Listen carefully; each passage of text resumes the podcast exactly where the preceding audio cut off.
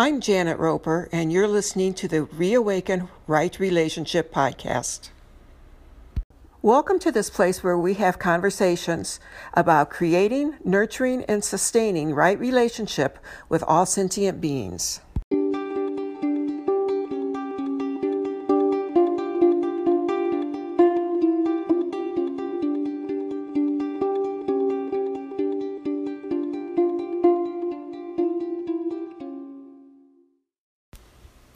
Hello there and Happy New Year.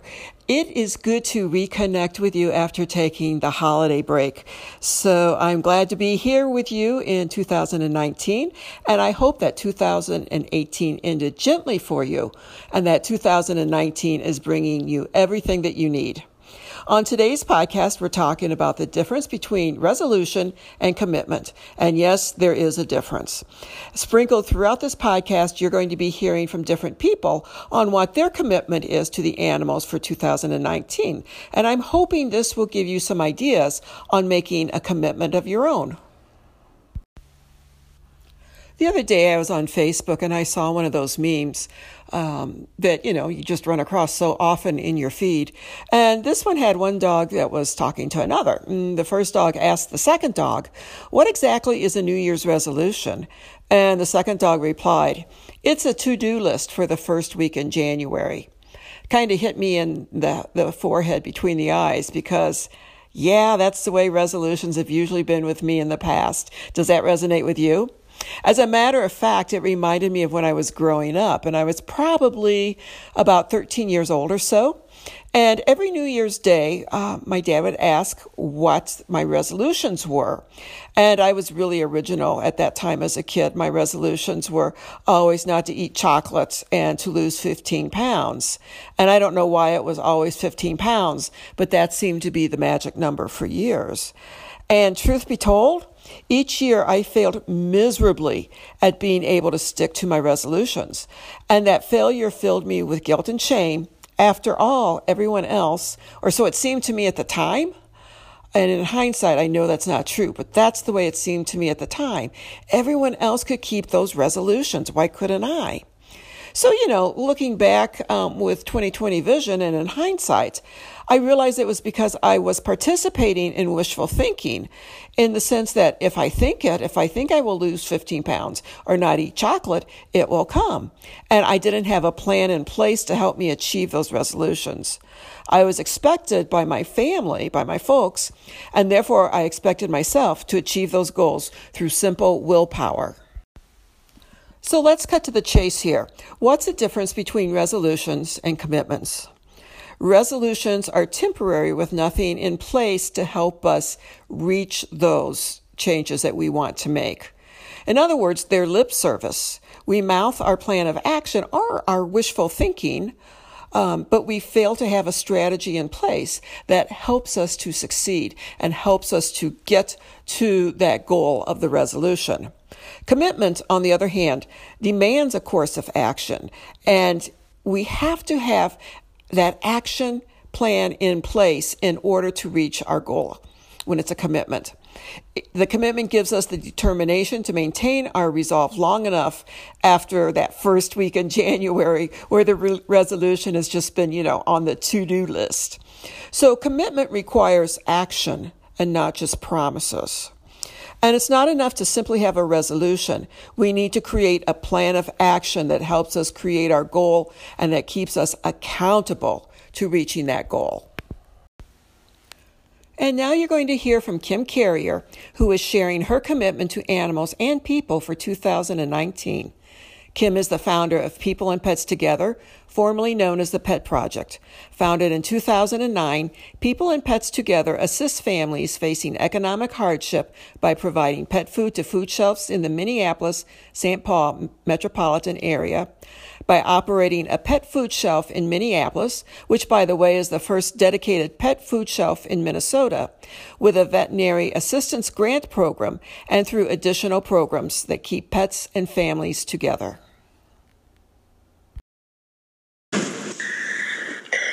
It's a new year and there are signs of hope, uh, but there are also challenges that lay ahead. And I think one of those challenges um, it looks like is uh, the possibility of another recession. We have an average of five to ten clients, new clients at the food shelf per week. Um, that's running about parallel to rising demand at human food shelves. And I'm committed to building more partnerships this year. Um, we've always been great at building partnerships with other organizations. Um, Minnesota is a great place to do that because so many people are interested in animals and their welfare. But my commitment this year is to reinforce and build new relationships that can help us help families stay together. Um, the reason we do this is because pets are family. I I've said that for a long time, but it really was brought home to me with the death of my dog Stella in early December. Um, she was my soulmate, and I know that if I hadn't been able to be with her in her final days, if some tragedy had torn us apart, I wouldn't have any closure. I could never move on from that. And so we value the bond that people have with their pets, and we want to help maintain that. So um, some of the some of the steps we'll take this year are um, trying to do more fundraising, maybe hire more staff, or partner with a larger organization that's complementary to ours to sort of reinforce a holistic uh, view of pet care. And also, I mean, if you take care of people's pets, you're taking care of the people too. I think one of the one of the things that our organization has always understood is that caring for the whole family means also caring for the pet.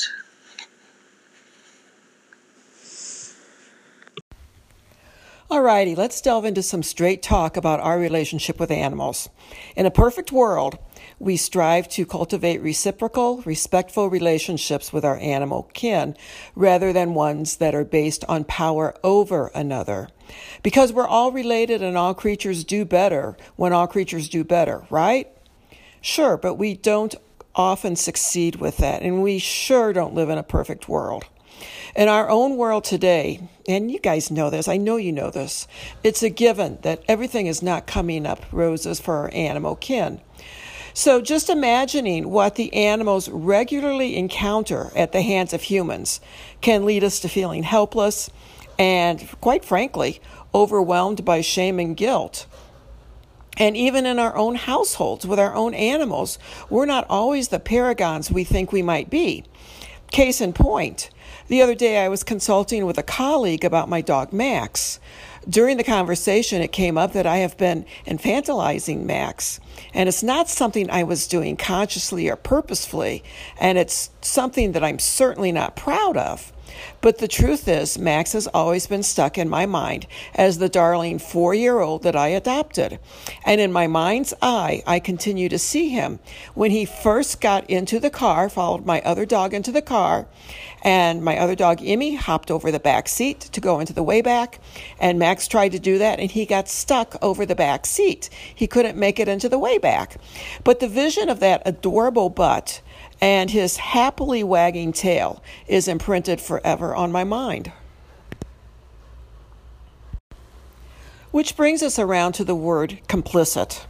Now, I'm sure you guys know this, but according to the dictionary, complicit means choosing to be involved in an illegal or questionable act, especially with others, or having partnership or involvement in wrongdoing. Now, my interpretation of that, and I put it simply, is that complicit means being at some level responsible for something, even if I'm indirectly responsible. And I got to tell you, folks, that word makes me feel really uncomfortable. And it has taken me a while to finally realize why I was feeling uncomfortable. And that's because the word complicit puts the onus of responsibility right where it belongs on me. And actually, it puts the onus of responsibility on you too and on each one of us humans. I have often thoughtlessly and unconsciously assumed someone else would take care of things, resulting in the world becoming a better place for the animals, and by extension, for me, became a better place for me because I was, didn't have to do anything because somebody else was doing it, right? Well, if that's not faulty logic, I don't know what is. So, in grappling with the word complicit and its effect on me, I came to realize that there is no other who is going to make those necessary changes. If I want to see these changes made, it's up to me to make them. And by not taking a proactive stance and discreetly acquiescing to the happenings of the world, I am directly complicit in the creation of this world. A world where animal where our animal kin are often second, third, and even fourth class citizens, even in our own homes. So, when we start thinking about being complicit in the world that we are co creating for our animal kin, man, that can just leave us overwhelmed by shame and guilt, right? We can become paralyzed and almost like we can't take any kind of positive action because everything seems to be so incredibly much for us to do, so incredibly big. So I've got some good news for you. Yay, good news. Okay. It's good to know that when caring for animals, we don't have to jump off the cliff to always do more. Right? We don't always have to do one better. We don't always have to give that extra dollar. We don't always have to do this, that, or the other. We only need to show up consistently where we are. So, in caring for animals, we don't have to travel to Africa unless you know that's what you want to do and unless that's your job to do you don't have to travel to africa. And you don't even have to travel across town to make a difference for the animals. We don't need to keep donating more and more and more and more and more and more money for the animals putting ourselves in debt or creating anxiety and guilt for ourselves because we don't have financial means to donate right? We only need to look at what's right under our noses and that, of course, can be the most difficult place to see what's right under our noses. So let me ask you this what's happening with the animals in your own home, in your own backyard, in your own neighborhood? To make a difference in the lives of the animals, we only need to look at a place that is us. Actually, we only need to look at the place where we have our feet planted and um, to look for a way that we can show up and show up consistently. Before we jump into ways that you can make a commitment to the animals for 2019, let's hear from Carmel, who is going to be talking about the commitment um, that she has made with her cats. And also, let's hear from Danielle, who is talking about the commitment she has made to the animals on her farm. Hi, it's Carmel from Soul Sisters Harmony, Melbourne, Australia, and I love this opportunity to talk about my commitment to um, animals in 2019, in particular the two um, female cats I live with, Scrumptious and Farah. Um, as Janet put out this call for volunteers, I was going through a bit of a situation where, with a neighbour, he knocked on my door and told me my, my girls were in his yard chasing the native birds. And I, I must say, I've never seen my cats um, hunt at all, and I wanted to argue it with him. But knowing he was actually in the right, my cat shouldn't have been on his land, let alone if they were looking at the birds. Um, I came, I just, you know, thanked him for the information, came in, and just didn't know what to do, how I was going to make this right. And that went on for, you know, a good half a day, just, you know, thinking about it, ruminating about it. What can I do? What, they're my girls. I know he doesn't like cats, all these things. And it dawned on me that I just stop and ask my girls what to do. So pretty quickly we got into just a little huddle and we're just sitting quietly talking to my girls. And we came up with a solution. They're quite happy to hang around the house until I can get um, a safe enclosure for them.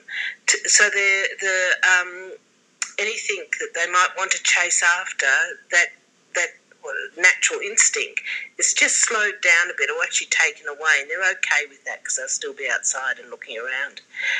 I'm just so thrilled that I remembered to do that, and I, I want to take that into 2019 with me.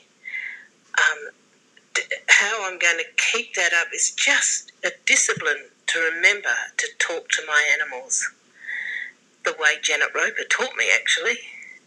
Anyway, um, I hope you all have a wonderful new year. Bye.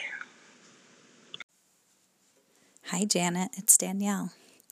It's really great for me to take a moment in the flurry of resolutions and focus in on my relationships with animals and other beings whom I share my life with. So thanks for that opportunity. My family and I moved to a 40 acre farm last April and hence have many more animals in our lives day to day. This fills my heart up and also has increased my level of anxiety, as I'm a person who tends to worry, sometimes obsessively, over the well being of everyone who fills my days to overflowing. Sometimes I get paralyzed with worry, and as in all aspects of my life, I realize that I need to go back to basics. So, my commitment to the animals and other beings on our farm this year is rather simple. Not necessarily easy, but simple. In 2019, I will focus on pausing and asking permission so that I can hear the needs and desires of the animals and other beings more clearly before I proceed in my interactions with them or with any actions that affect them. I believe this will also allow me to trust what I am hearing more wholly. I will also continue to seek a balance between providing for them and supporting them in health and safety while respecting their freedom to be their truest selves. This is a priority because it's necessary for our growth as a family and community.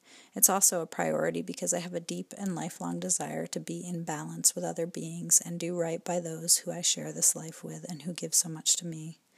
I also believe that we cannot succeed in our goals for our farm and livelihood without acting in true partnership with the land and animals. So, the initial steps I will take to accomplish these goals include 1 considering animals, land, and plants in all of our planning as part of a whole community. Two, before interacting with any of the animals, stopping and taking a breath to ground and connect and ask permission.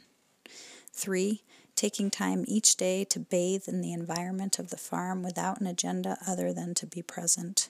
Four, expressing gratitude to the animals and land every day in whichever way feels most appropriate. And that's where I'll start. Thanks so much for the opportunity to share these goals, and Happy New Year. So, here are some ways that you can help the animals right where your feet are planted. Like I said, right in your own yard, in your own neighborhood. You can feed the birds in your backyard. Another way to help the animals is to place water out for the birds and the wildlife. And always, you know, when you're putting out the water containers and the feeders, keep them clean so that the uh, birds don't get disease, the animals don't get diseases. Feed the wildlife. You can plant a garden that is bee and bird friendly. If you've got an elderly neighbor, um, you can offer to walk their dog a couple of times a week. That can make a really honking big difference in the life of the, the neighbor, your elderly neighbor, and the dog. When you see a lost animal on social media, share it. And when you're in, um, if there's a lost animal in your neighborhood, find out how you can help. Maybe it's putting up posters or it's searching or staying at the neighbor's house while they search. You can also contact your local rehabber um, if you find an injured animal. And what I'm going to do in the show notes is I'm going to place a link that gives uh, um, local rehabbers for each state. Another way that you can help the animals is volunteer at your own hu- local humane society or rescue. You can also teach children how to be in right relationship with animals. And finally, to help the animals, you can become a role model of right relationship with animals to the people who are near and dear to you in your life. So it's important to remember that to be in right relationship with our animal kin and to become uncomplicit uncomplicit. That's my word, but I like it and I'm sticking with it. To become uncomplicit in the way of the world, we don't need to be an 11 on a scale of 1 to 10. What makes a big difference for the animals is for each one of us to make your own commitment, to have an action plan behind the commitment so it doesn't turn into a resolution, and to show up consistently for what is yours to do. Now, I would love to hear from um, those of you who are listening what your commitment is. You can call into the show here and leave a message, and I would be delighted to hear that. So I guess it's only fair that I leave this episode telling you what my commitment is to the animals and to all sentient beings for 2019. And it's actually twofold. The first is to practice animism because animism highlights that we are all connected and it also highlights that each sentient being has their own agency. And by agency, I mean authority.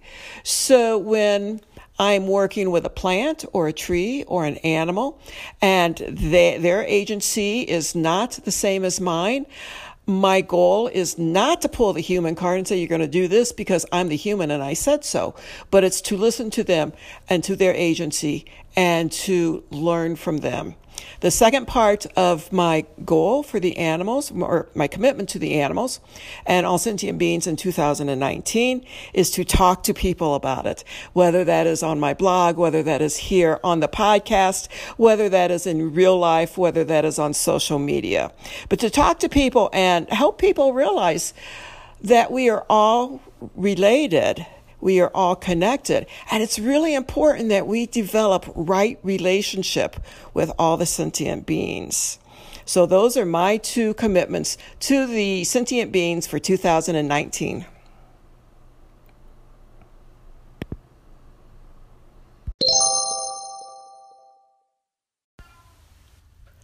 Do you love what you're hearing on this podcast? I sure hope so. And if you are loving it, I ask that you show support by liking it and leaving a comment or review on whatever platform you are listening to this on. You can also show your support by sharing it with your friends and family. And I so appreciate your help. Thank you. I think you'll enjoy the podcast Everyday Animism that I co-host with two exceptional women. Kelley Harrell of SoulfulIntentArts.com and Brandis Schnabel of SoulfulFocus.com. In this podcast, we explore all things animism, particularly how animism impacts everyday life. You can find it here at Anchor or on your favorite podcast platform. The 20 plus years that I have spent writing, speaking, podcasting, and sharing what I know with you have all been to support your life and relationship with the animals and the other nature beings you love so dearly. I share what I know and intuit freely. A gift from my heart and spirit to you and the sentient beings of the world. It's a body of work grounded in love and infinite respect for all life, because we all do better when all creatures do better. If you find my work helpful, if an article or a podcast has inspired or informed you or expanded possibilities in your world, a donation would be deeply appreciated as a way to show your support. You can make a payment of any amount at paypal.me backslash Janet Roper, or simply go to my website, www.janetroper.com, and at the top you will see a tab that says Make a Contribution, and you can make your contribution there. I thank you very much. Your contribution makes my work sustainable. Thank you for listening to this podcast. If you have enjoyed hearing this, remember to subscribe to the podcast on Anchor or iTunes. And if you would like to follow more of my work, please visit www.janetroper.com.